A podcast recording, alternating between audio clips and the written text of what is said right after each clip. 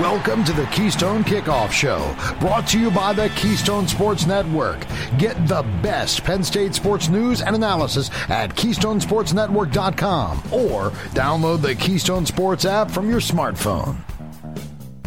Hello and welcome to the Keystone Kickoff Show. I'm Jim Galante along with Chris Buchanani. Chris, how you doing, sir? I'm doing very well, Jim. Always happy to be here. Uh, it's always great to have you with us. And this week, special week, we get two helpings of Chris Buchanani this week. How about God it? help you people. It'll be fantastic. I'm looking forward to it, Chris. What I'm not looking forward to, but I feel obligated to go through it, is we had some basketball this weekend. We were chatting before we started recording. You mentioned that you did not see this game. I said that was fine. You've seen this several times before, haven't you?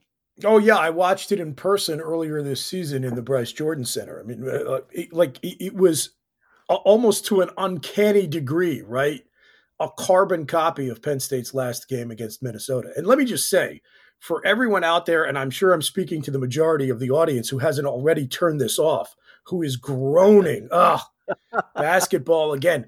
Basketball season is almost well and truly over. I, do apologize. Thank you for bearing with us. You know, back in the day, I, this may change because of the way uh, contractual arrangements are shifting for Penn State. But back in the day, if you wanted to carry the Penn State Football Network radio broadcast, if you wanted Stephen Jack on your radio station, you had to take the basketball team. Uh, we're under no such obligations here on Keystone Kickoff. So how dumb are we? We're just electing to talk about Penn State basketball. We don't even have, you know, the hostage video effect where there's sports information with the AK-47 aimed at our head if we don't carry X amount of Penn State basketball coverage. All right, so let's go. Let's do it.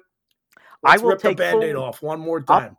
I'll, I'll take full responsibility for it, Chris. I'm the one um, maybe it's just someday when they get good, I want to say, you know, I was I was covering them back when, back when they would blow twenty point leads on I, a regular basis. I've been there for a decade, man. Like it's throwing good money after bad. It's like you bought a Zune instead of an iPod and you're just doubling and tripling down. I get it. I get it. Yeah, let's go.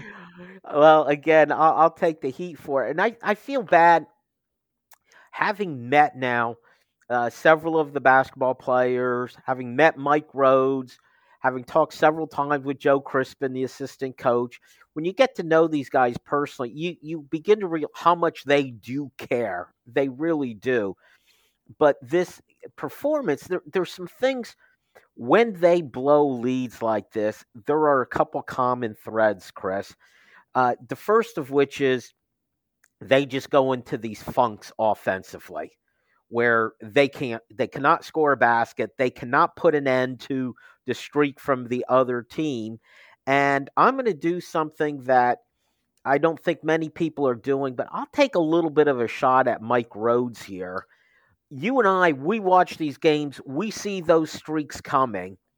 And you see good coaches call a timeout come out of the timeout they do something offensively to free some people up. Penn State gets into these funks where there's not good movement on offense. You just don't see them react to it with some creative offensive play where you say, okay, even if a shot is missed, you say, boy, they just got themselves an open look, a good look.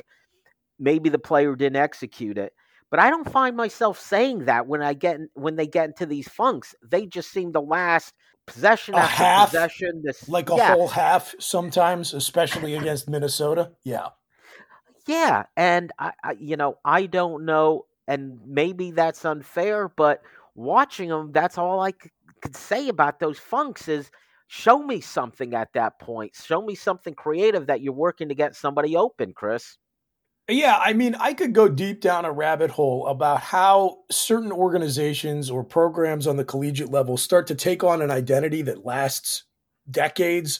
Like, is there some supernatural force at work? Is there some psychological phenomenon? Like, how how did the the Raiders, even as they bounce back and forth between Los Angeles and Oakland, lead the NFL in penalties for like 35 years, right? Like, it was different guys different eras, but it was always the Raiders. It's sort of the same thing. How has Penn State basketball looked exactly the same for as long as I've been watching? Yeah, it's it's it's very very frustrating. And to relate this to Penn State women's basketball, you talked about Mike Rhoades, who, like you, I like a lot, and I'm still uh, bullish on his overall trajectory to improve the program. Uh, I was talking the other night about uh, Carolyn Kieger, the women's basketball coach, and the situation with the Penn State women's team this year. Now, I don't know if you saw it, Jim, but uh, uh, uh about a week or two ago, uh, Onward State took some flack, including from my co host, their former managing editor, Kevin Horne, for publishing an editorial that said it might be time for Penn State to part ways with Coach Kieger. Well, I think the reason why that happened is that, you know, Penn State women's basketball had been kind of mired in a funk for a while. Then they started this season with not very high expectations, and then they dramatically outperformed those expectations through the midpoint of the year, where you went from thinking, ah, you know, this is maybe, maybe at the best the team that's going to contend for the tournament bubble. Then they play well enough that you think, oh man, it's a slam dunk. They're in and it's only a matter of where they're going to be seated. Then they lose six straight games and they're back on the tournament bubble. You're then being held to the standard you created for yourself midway through the season. Well, I do think there's been this up and down effect with Penn State men's basketball, where certainly the expectations were very low, which is the default setting for this program. And then there was the fact that the entire roster left Uh, with Micah Shrewsberry, And so uh, Rhoades came in and had to completely reconstitute the team via the transfer portal for all intents and purposes. But then over the course of the season, Jim, we've seen this team play well enough. Like I, I waxed poetic about how great it was to watch the upset number 12 Illinois in Rec Hall. They've beaten multiple ranked teams this season. They've had really, really good wins against traditionally strong Big Ten programs. So the expectations start to go a little higher. I don't I don't think many people thought this team had a great shot at the NIT to start the year. And then you go back and you look at it, were it not for a few just inexplicable numbskull losses, and both of the Minnesota games fall into that category, they'd be on the NCAA tournament bubble. And now they've somehow, you know, again, despite a lot of quality wins, probably played them out themselves out of the NIT, which is maybe where everybody thought they were going to be at the beginning of the season. But you saw flashes of something more throughout the year. And so we're now the few, the proud, who are even following and talking about this team, holding them to the standard that emerged over the course of the season versus maybe the wiser view was the long one that prevailed back in the fall of 2023. You make some great points, starting with uh, let's go men's basketball. No matter how uh, this year, this season would turn out, Mike Rhoades would deserve a pass for what he walked into. Essentially, a barren program. There was nobody left, nothing left. And what little was left uh, from last year Kanye Clary and he quit. Yeah. Yeah. When when Kanye Clary left the program. So you know, you're starting from scratch, so there has to be an understanding of that and an accommodation for that. And it's you know, I'll also blame Mike uh, Mike Rhoades for raising that bar of expectation by winning some of those games. Now, when they do, when they play well, perhaps even over their head, it it kind of whitewashes some of those obvious weaknesses on, on this team. Up front, they're they're not they're just not big enough up front. Yeah, hundred percent. Big Ten. Sure. You know, Wahab has been tremendous. I mean, he but he is all alone under the basket. There there have been several times he makes that rebound where he's surrounded by opposing players. There's three or four of them around him. He doesn't get help there's no monster power forward to help out. When he's in foul trouble, they don't have someone to bring in to carry the load for that span of minutes. And there's also no like Andrew Funk style reliable sniper who you, have at least got the threat that he can kick it back out to him that would space the defense a little bit more. I mean, we we have some guys for sure. Like Jameel Brown's a pretty good three point shooter. I don't think there's anybody that uh, you know, opposing coaches look at the tape and say, under no circumstances can you leave this guy open to take an outside shot. And I've always, all season, I've been calling that the biggest variable. If they're hitting their shots, and Saturday, first half, Puff Johnson, I think, was either five for five or six for six from three point range. Uh, well, I may get that wrong. Six for six from the floor, but four for four from three point range. So they were getting that contribution from a three pointer but he was also getting open shots, as were his teammates. The second half, it felt like Minnesota turned up the heat with their defense, and at that point, Penn State was helpless to find find good shots. Big men get in trouble. You know, Wahab, he eventually fouled out, but he was in foul trouble. They didn't have Lilley there as the backup, so O'Boyle has to come in and uh, be their big guy and I'm using air quotes here uh, to say that because it's it's unfair to the kid to have him playing against defending against an opponent's num, uh, number five player. He probably isn't even prepared to play that power forward, you know, the four, and here he, he is covering a five. It's it's it's unfair. So there have to be those allowances this season for Mike Rhoades. But as you put it, they raised the bar winning some of those games. The the other one I did want to mention also that you mentioned uh, Carolyn Kieger, the women's basketball coach, who took a program that was an entire mess, and for several years in a row, very slowly would win one or two more games. It was still a losing record, but some progress was there. This year, they seem to you know burst through, and as you know, we talked about our event we did a few weeks ago at Cafe 210. That was the first time I got to meet her in person. I got to tell you, I was really impressed with her, both on the air, Chris, and we chatted off the air. I think she's the right person for this program. And maybe that's a bias for getting to meet someone personally, but I, I think she's the right person for this program. Yeah, I, I, hope she stays as well. I don't think it, I, I, I thought OS took too much heat. I thought it was a completely reasonable position they were articulating because you're always on a little bit thinner ice when you're uh, at a school and a new athletic director comes in and you're not their hire. So, I mean, I think that's why you see some speculation about her job security. She's not, she's not a Pat Kraft hire. That that is always going to be part of it. All right, Chris, we did it. We talked a segment entirely with basketball. Sorry, everybody. We will fix that when we get back for quarter number two. Stay tuned. Having multiple sportsbook accounts is the simplest way to get the best available odds, and there's never been a better time to sign up. When you visit our page, signupexpert.com slash KSN, you'll be connected to all the sportsbooks in your region. All of these sportsbooks have valuable sign-up offers for new users, and through our link, you'll automatically receive the top offer at each one. If you want to take advantage of these benefits, sign up for your next sportsbook at signupexpert.com slash KSN or see the preferred sportsbook button on our app. It's quarter number two on the Keystone Kickoff Show, brought to you by the Keystone Sports Network. Get the best Penn State sports news and analysis at KeystonesportsNetwork.com or download the Keystone Sports app from your smartphone.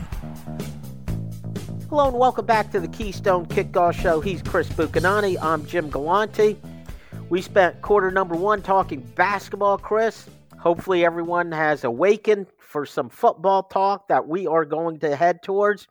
And I wanted to start with this. You know, off season, Chris, we, I say we, I'll speak for myself. I, I am so starved for Penn State football news.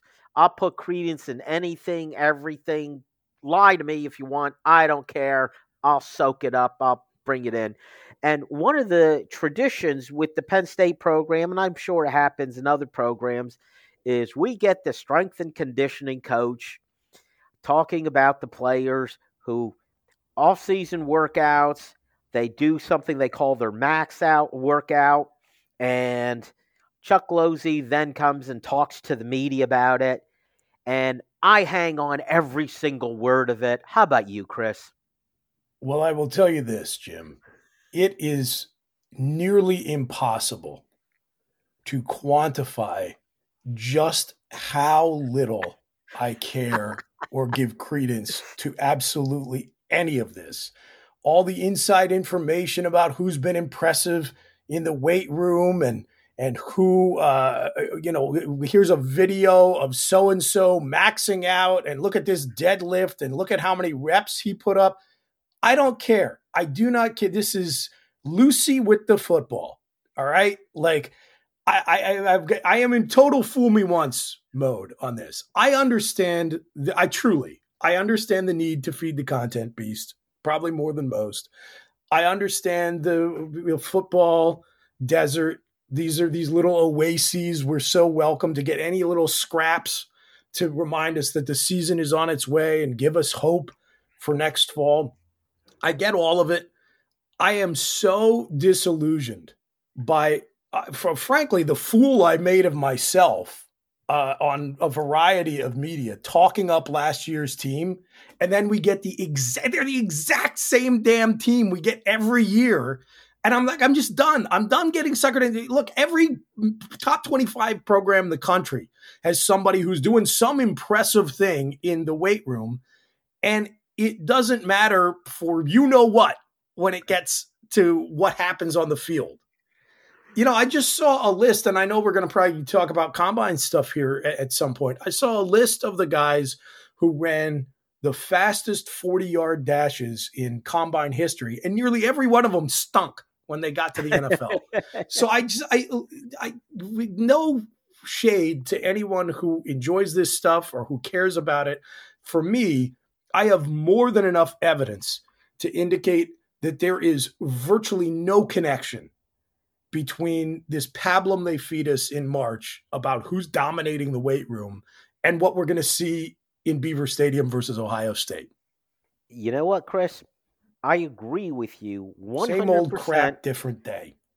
But I'm still going to fall for it anyway. I, I understand. I do. Truly, I understand. I, and, and I don't think it's any coincidence that this time period kind of coincides with baseball spring training. Okay. And if folks are, you know, longtime listeners of the show, probably even short term listeners of the show, they know how I feel about my New York Mets. Okay. And it's the same way in spring training. Do you know, Chris, that every single Met showing up in Port St. Lucie for spring pra- for spring training is in the absolute best shape of his life? Did you know that? I had heard that. Yes. It's and it's the same thing. Oh, by the way, let me just point out that last year the superstar the superstar of these OMG, look at how much weight he's lifting videos that we were being fed was Jordan van den Berg. And now he's off the team. Yes. He's in the transfer portal. I look, I'm a super nice kid, by the way. I like Jordan van den Berg. I was disappointed that he left. I thought he had potential to be a rotational contributor on the D line this year. I assume he is leaving to go for a place where he's going to get more opportunity for playing time. But again, this is my point. I don't I do not care how much weight these guys can lift. Every t- I just say it again. Every top twenty-five program has a bunch of guys who can lift a lot, a lot of weight. Oh, oh, every every program has a great strength and conditioning coach. All right, now ours is ours is really good.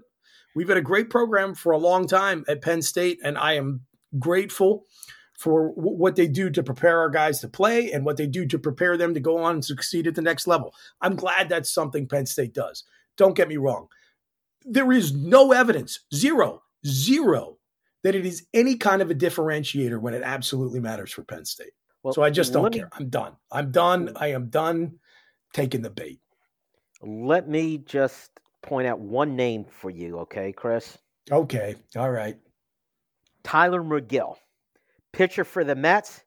He's got a new splitter this year. This is okay? not where I thought you were going, but okay. Gonna okay. be a superstar right. this year. Trust me on this one. It's gonna forget those last four mediocre years, Chris. Okay, I know it because they told me so. Okay, fair. So I so I'll look it. ahead, and if Megill's going against the Phillies, I won't even bother watching that game. And definitely, definitely don't put any money on your fighting Phils. Okay. Yeah. He's got a new splitter. He learned it from Kodai Senga, so you know it has to be good.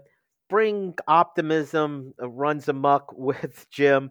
But anyway, going back to you know this football team, I think sometimes you want to read. I want to read between the lines, Chris, and try to get something positive out of this.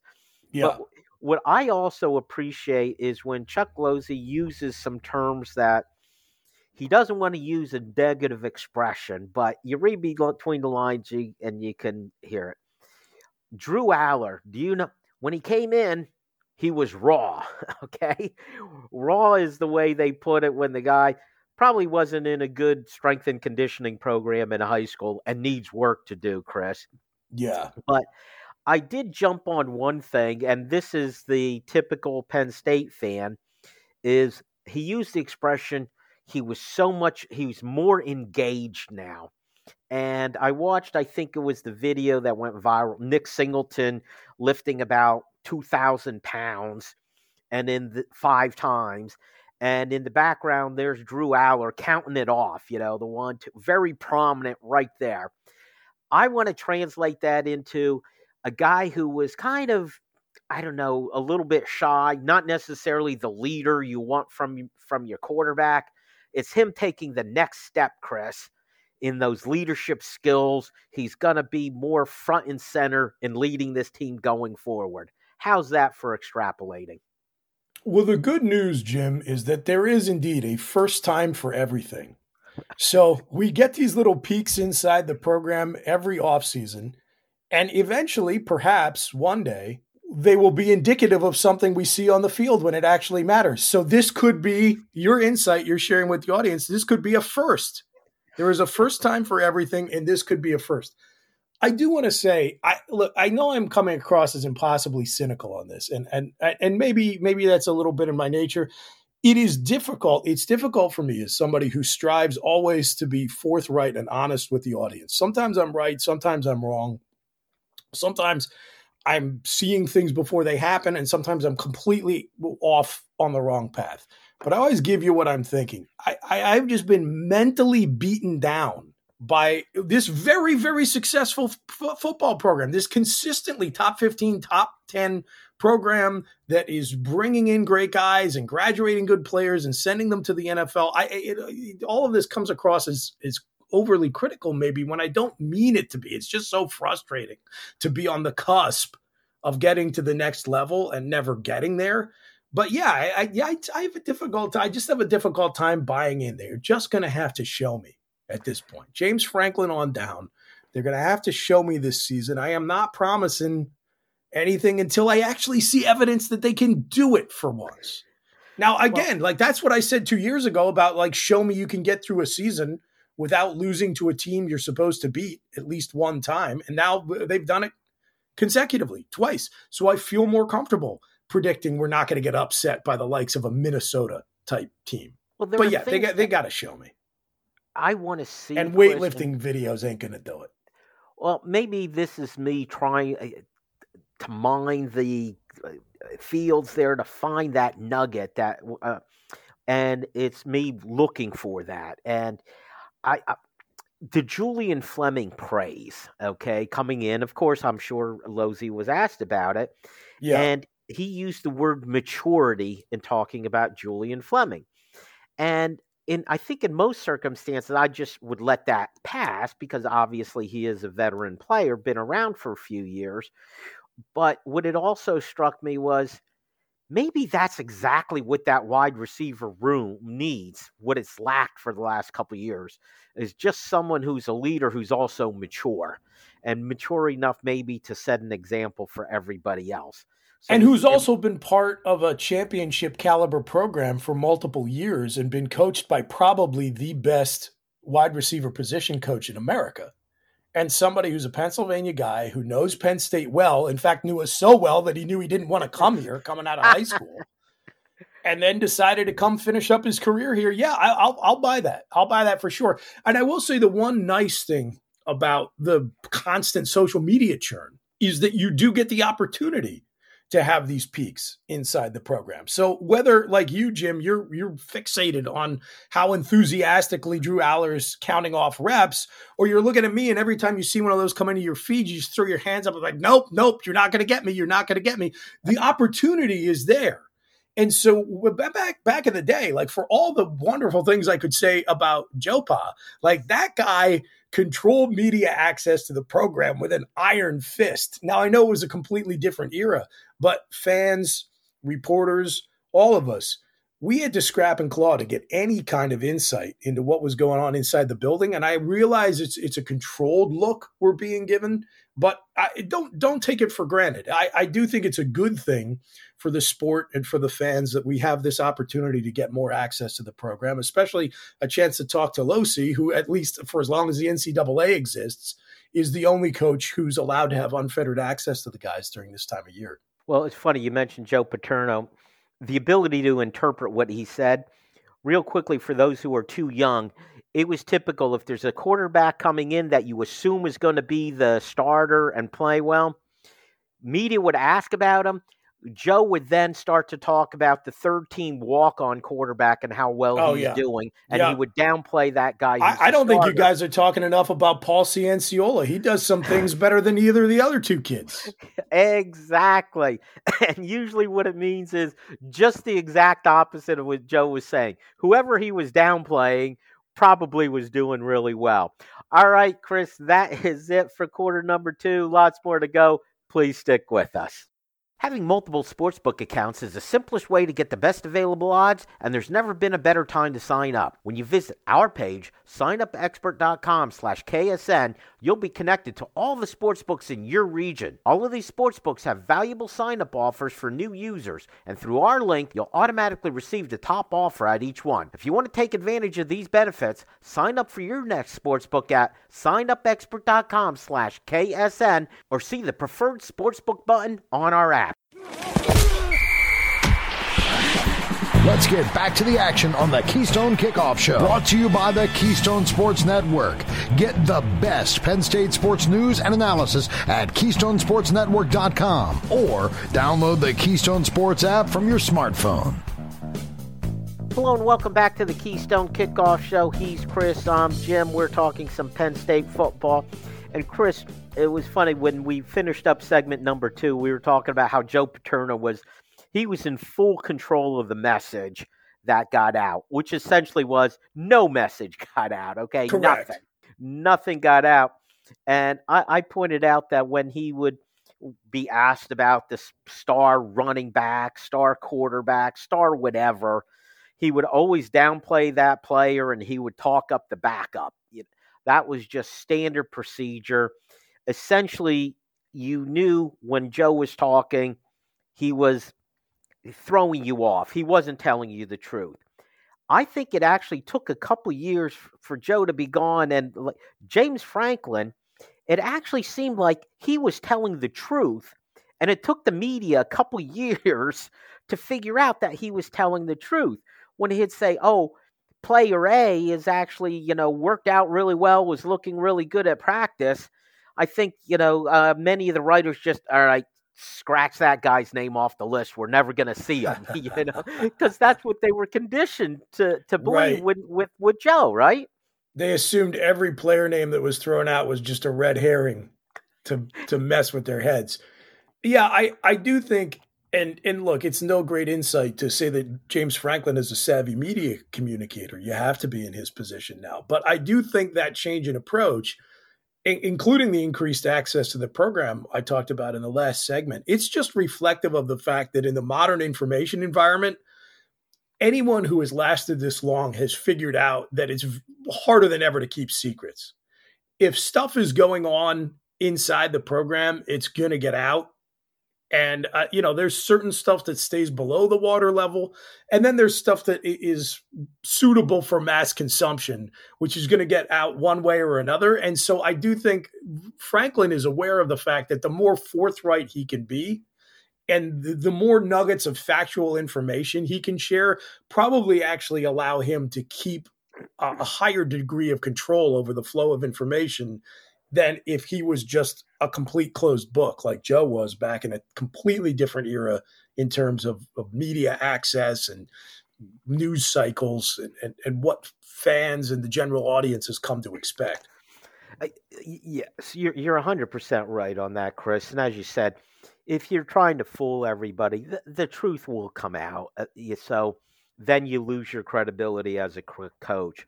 I did want to get back. We were talking about, you know, Chuck Losey's comments uh, during the Max workout day, and I was also interested. He talked just a little bit about Abdul Carter uh, moving from linebacker to defensive end, and I'm yeah. not sure if it was someone asking the question about him getting bigger. Do they have a plan? Because um, Chuck Losey in the strength and conditioning program has famously taken players and built them up. We saw, you know, like Tony Rojas is the most recent example from a year ago where he came in. We were told this is going to be a great linebacker once he puts on X number of pounds.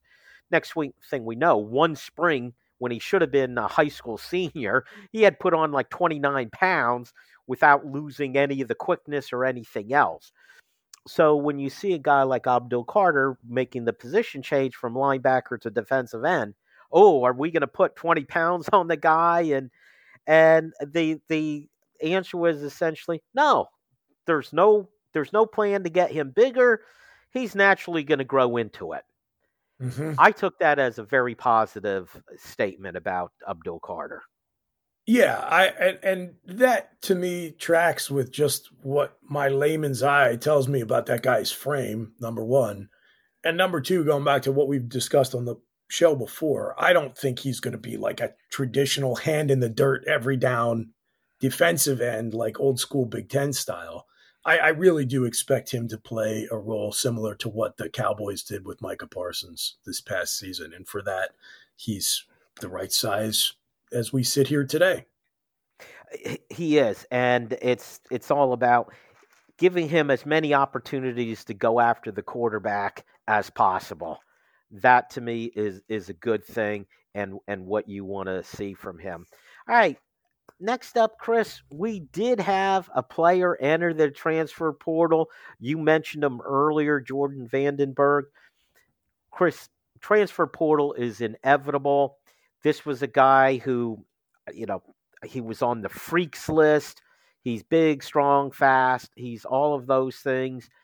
I don't want to say it just never came together for him. Probably the biggest variable there was some other players returning at defensive tackle. Yeah, I think that's a contribution to it. And again, it's it's a complicated, a multifaceted matrix of of qualities you have to possess in order to be able to be a contributing player at the highest level of college football. Like to be a, an effective Big Ten down lineman and, and play a lot of snaps, being fast, athletic, and strong is not enough. There's technique, there's what you got between your ears, and I'm not making any kind of a statement regarding van den Berg either way. I already said I, I thought that he had shown some promise last season, and I was hoping and expecting that he would get on the field more this year. But on the other hand, I, clearly, I, I just don't think as the season wore on last year, you did not see more of him, which is, I think, kind of the trajectory you would have hoped for his development. And he may have just looked at, you know, the other guys in that room, and it's a crowded room. I, there are a lot of names. I don't know that any of them are names of great distinction when you think about the level you want Penn State to be playing at.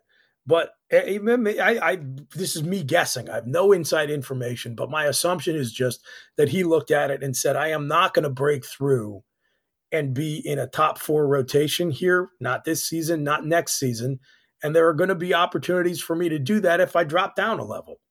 and and when I say that, I don't mean from like FBS to FCS, but I'm talking about a program that may start the season ranked in the top ten in Penn State versus one that doesn't and might have more of an opening for him to play more.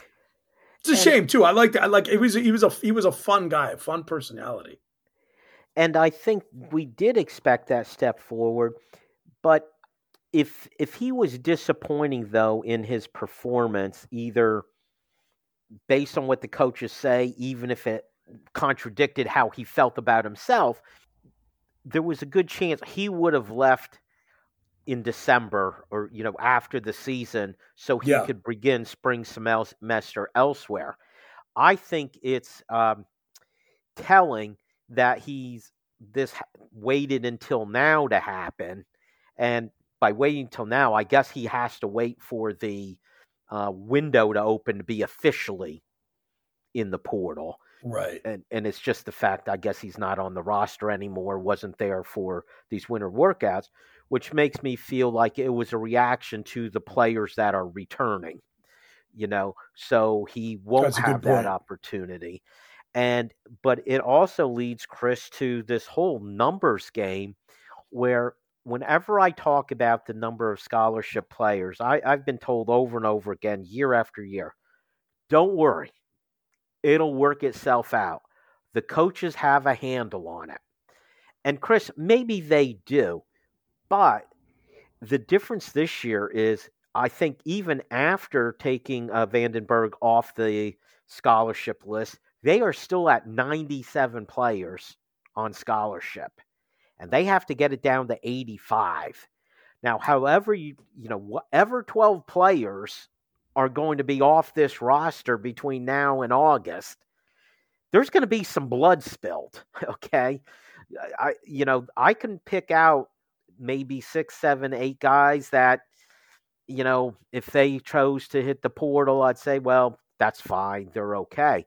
But when you're getting up to 12 players coming off this roster, especially when so many of them are so young, freshmen, redshirt freshmen, who we haven't seen yet, any indication of what their abilities are, I think some blood's got to be spilled.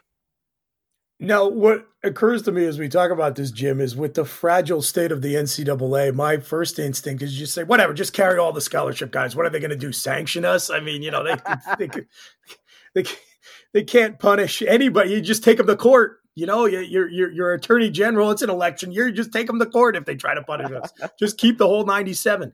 The other thing you do is you just, you know, you go out, you find a couple of deep pocketed donors and say, like, hey, look, I got to take this guy off scholarship. Can you please give him an NIL deal, which is equal in the exact amount to what he's paying for his scholarship? And then, you know, he's a walk on with a, with a really good NIL deal.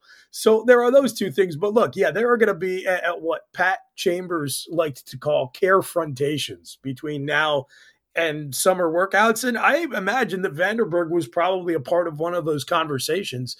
And to be honest with you, Jim, yeah, I mean, they're going to cut them loose if they don't think these guys are, are, are going to cut it. And if you look at the track record of this staff, I, I think they've got a pretty good sense of who's good enough to play at Penn State because we do not have too many players who have jumped in the portal who you have ever thought about ever again as a Penn State or college football fan after they've left Happy Valley. That's been the case for for several years now. They do not I use the expression there'd be some blood spilled. There hasn't been up until now much blood spilled. There aren't players that you say, "Oh my goodness, I'm upset that that player left the program." Most of them are guys to be honest with you. I have found that when i talk to my you know friends and folks in the audience who you would just consider your average fan they don't know they left because they never knew they were part of the team to begin with. Exactly. And most of the players who have left through the portal from penn state they fit the category of what the portal was designed for. They weren't going to get eh, onto the field. And you know the player that comes to Christian Veilleux. He showed a little bit. Remember, you know, he played most of the Rutgers game, played well. I think people were very positive about him. Come the next fall, though, Drew Allar beat him out for the number two position. So you had a player a year behind him who was now ahead of him. Right. Christian Veilleux, based on this, was not going to see the field. The fact that he went and looked for another opportunity did not upset me at all. To me, it was, you know what? That's why we have a portal, Chris. Yeah. Now he went to go play for a head coach who's kind of a head case and like passive aggressively hates him. But uh, you know, yes, the the the abstract idea of Christian Veilleux finding a, a better opportunity is great. The one he chose maybe was not the most advisable decision. Uh, yes, and you know it's already uh, very questionable whether he'll hit the field again at Pitt or not. All right, Chris, that is it, but we've got plenty more to go. Stick with us. Having multiple sportsbook accounts is the simplest way to get the best available odds, and there's never been a better time to sign up. When you visit our page, signupexpert.com/ksn, you'll be connected to all the sportsbooks in your region. All of these sportsbooks have valuable sign-up offers for new users, and through our link, you'll automatically receive the top offer at each one. If you want to take advantage of these benefits, sign up for your next sportsbook at signupexpert.com/ksn or see the preferred sportsbook button on our app. We head to the home stretch and quarter number four on the Keystone Kickoff Show. Brought to you by the Keystone Sports Network.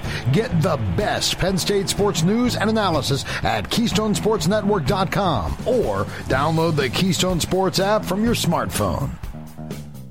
Hello and welcome back to the Keystone Kickoff Show. It's quarter number four. He's Chris. I'm Jim. We are talking Penn State football. When we were finishing up in uh, quarter number three, Chris, we were talking about Jordan van den Berg hitting the transfer portal. Um, I think he made a great impression on a lot of people within the program. I've not heard anyone, anyone say a negative word about him. He seemed like he worked hard, did all the right things. But I'll call this this is what the portal's designed for. If he didn't see a path to the field for this coming season, he wants to go somewhere else where he'll get that opportunity. It's more power to him but it makes it a little easier for me to say that when there's still a lot of talent at defensive tackle. They should for sure right there. Right now, going forward though, um, I brought up the idea there's still 97 players on scholarship. You have to lose 12 players.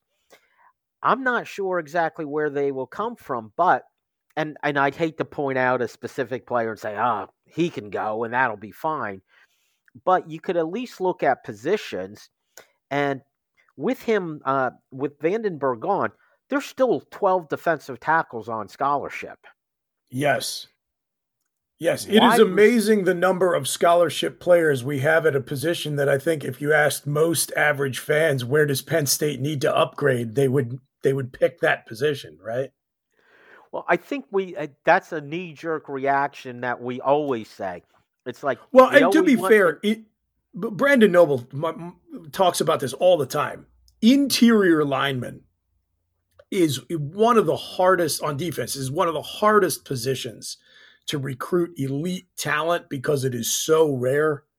I, I mean, we've harped on this for years that there are probably only maybe four or five at most truly top end guys in every recruiting class and most of them end up concentrating, going to a couple of programs, like a handful of schools.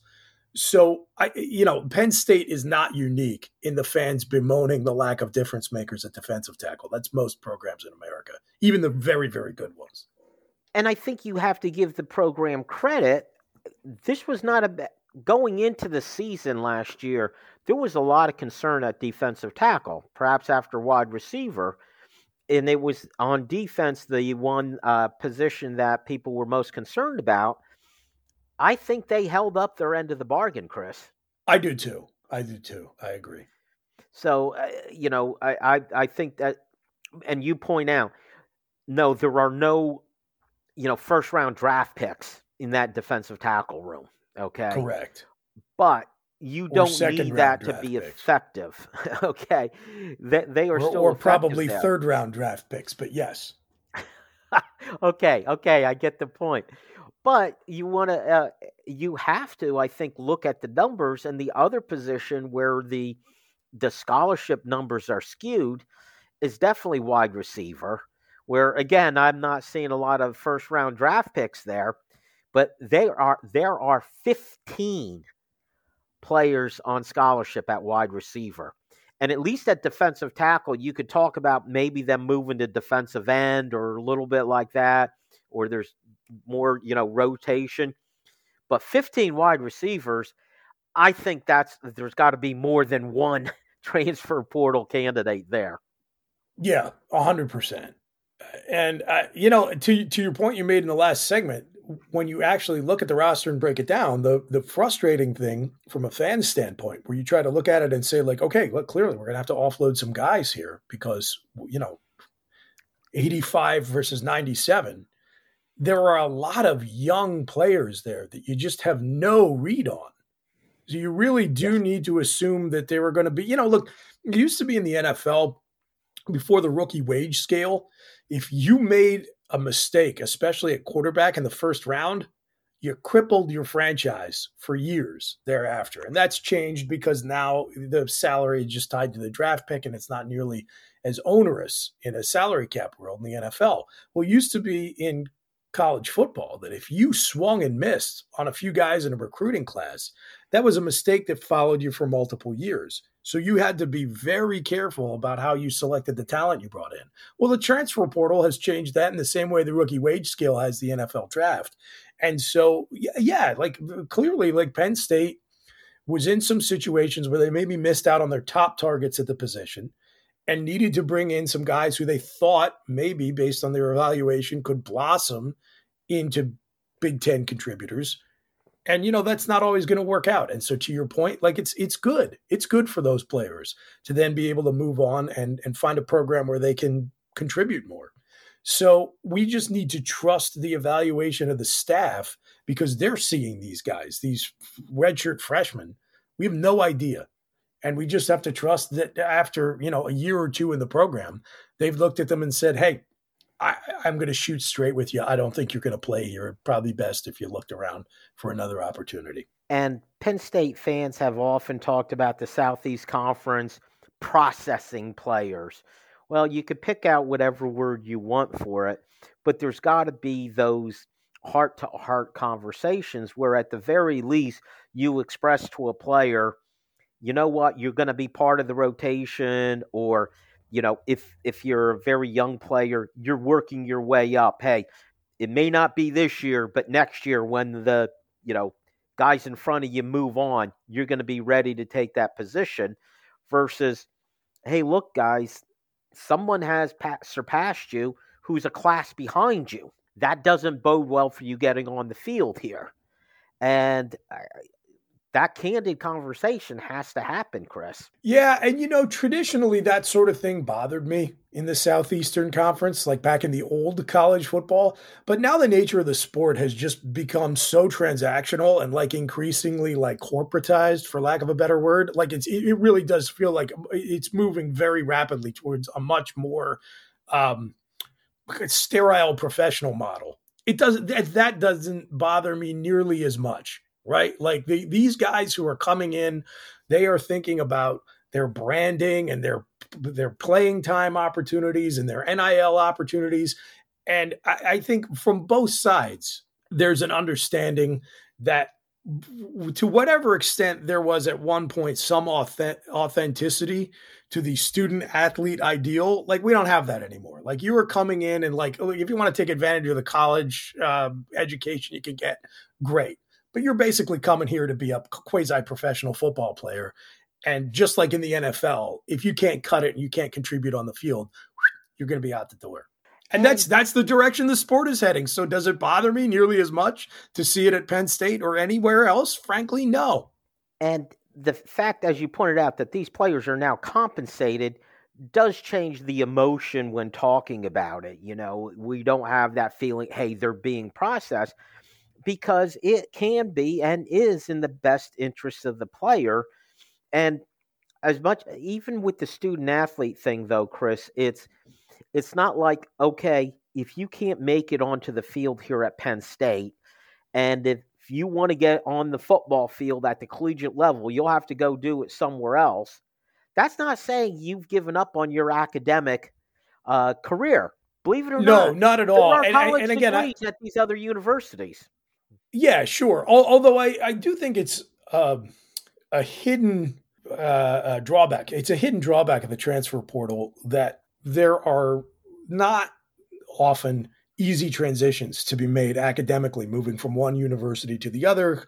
Classes don't carry over, credits don't translate. For, for players who are on the margins of ever going and playing professionally in the NFL, uh, they do probably set their academic progress back often by, by going in the transfer portal. But I just want to make it clear, like I, I'm just saying that at, at, at a certain time, there was a construct around the sport. There were ideals around the sport that are transforming. And I think there is more clear eyed understanding on the part of the kids coming in than there ever has been about what it is they are jumping into. And if you go back, you know, 15, 20 years to the way players were being processed through SEC programs, I don't think there was that understanding up front. I, I, I think that the players, frankly, were taken much more cynically advantage of in previous eras of college football in many places. I don't think nearly, nearly to the extent at Penn State as you saw other places. I, I really do think we were different and better. I believe that.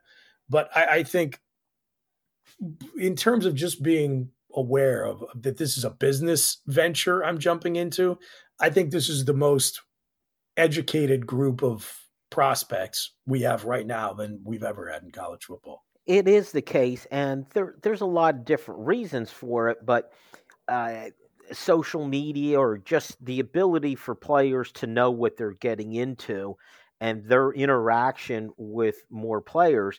And it's interesting, Chris, as I uh, get more and more uh, friendly with Landon Tengwall, our, our colleague, and talk to him about different things going on and it's not even him answering a specific question that I might have, but just talking in general, where when I ask him about players that may be transferring in or players on opposing teams, he already has a personal relationship with them.